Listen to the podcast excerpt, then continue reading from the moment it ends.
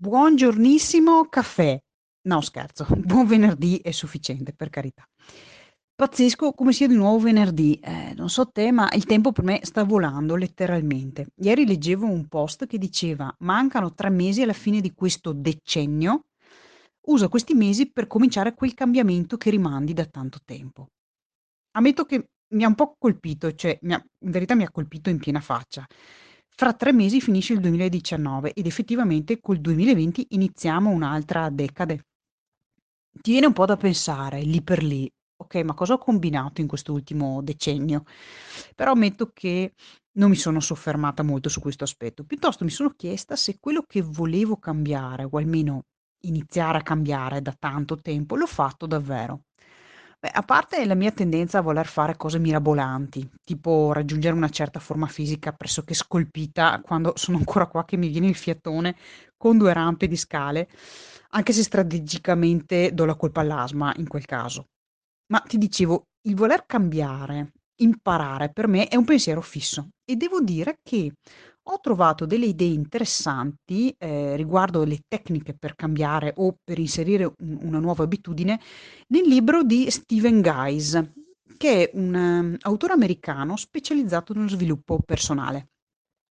Il libro a cui mi riferisco è il suo Mini Habits, Smaller Habits, Bigger Results, che vuol dire eh, piccole abitudini, ehm, più, pic- abitudini più piccole per risultati più grandi.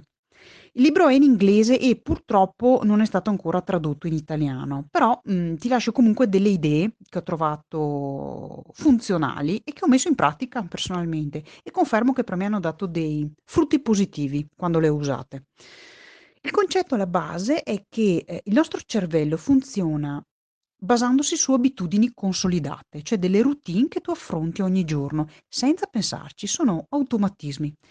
Il cervello adora gli automatismi perché eh, gli permettono di risparmiare un sacco di energia e quella è una delle prime funzioni. Succede che quando hai un'abitudine, nel tuo cervello c'è una corsia neurale preferenziale, cioè i tuoi neuroni viaggiano belli spediti su questa corsia, questo solco, che è profondo e ben segnato quando è un'abitudine radicata.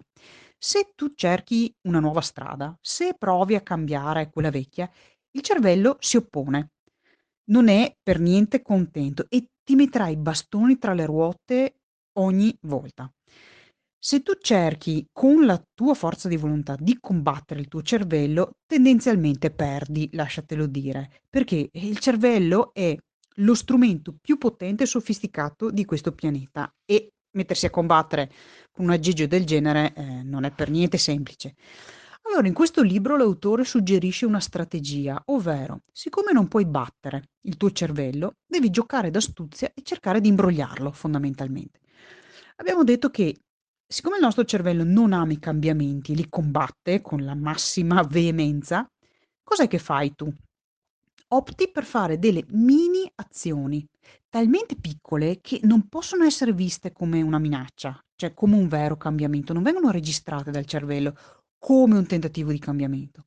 Ad esempio, tu vuoi diventare più attiva dal punto di vista dell'attività fisica. Hm? Invece di importi come obiettivo di correre, che so, 45 minuti al giorno, 4 volte alla settimana o addirittura tutti i giorni, cosa che se parti da zero e, e l'ultima corsa che hai fatto è stata la campestre al liceo e se eri come me rimanevi in vita solo al pensiero di riuscire a bere il tè caldo alla fine, è scritto sui muri che non ce la farai è troppo, il tuo cervello ti bloccherà ancora prima di cominciare. Sei pazza, vuoi suicidarti.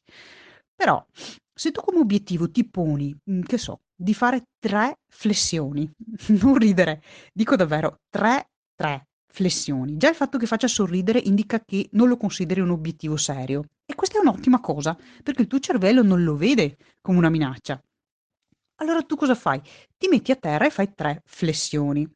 Sai cosa succede tante volte? Che spesso quando sei lì a terra e fai tre flessioni dici: "Vabbè, ascolta, già che sono qua magari ne faccio un altro paio". E a quel punto, magari che hai fatto 5 flessioni, già avrai superato il tuo obiettivo, perché il tuo obiettivo iniziale era 3.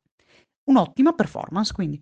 Se invece ne fai giuste 3, comunque hai centrato in pieno il tuo obiettivo, al 100% e credimi che per l'autostima è una gran cosa questa, perché non conta quanto piccolo sia il progresso, è comunque un progresso che hai fatto.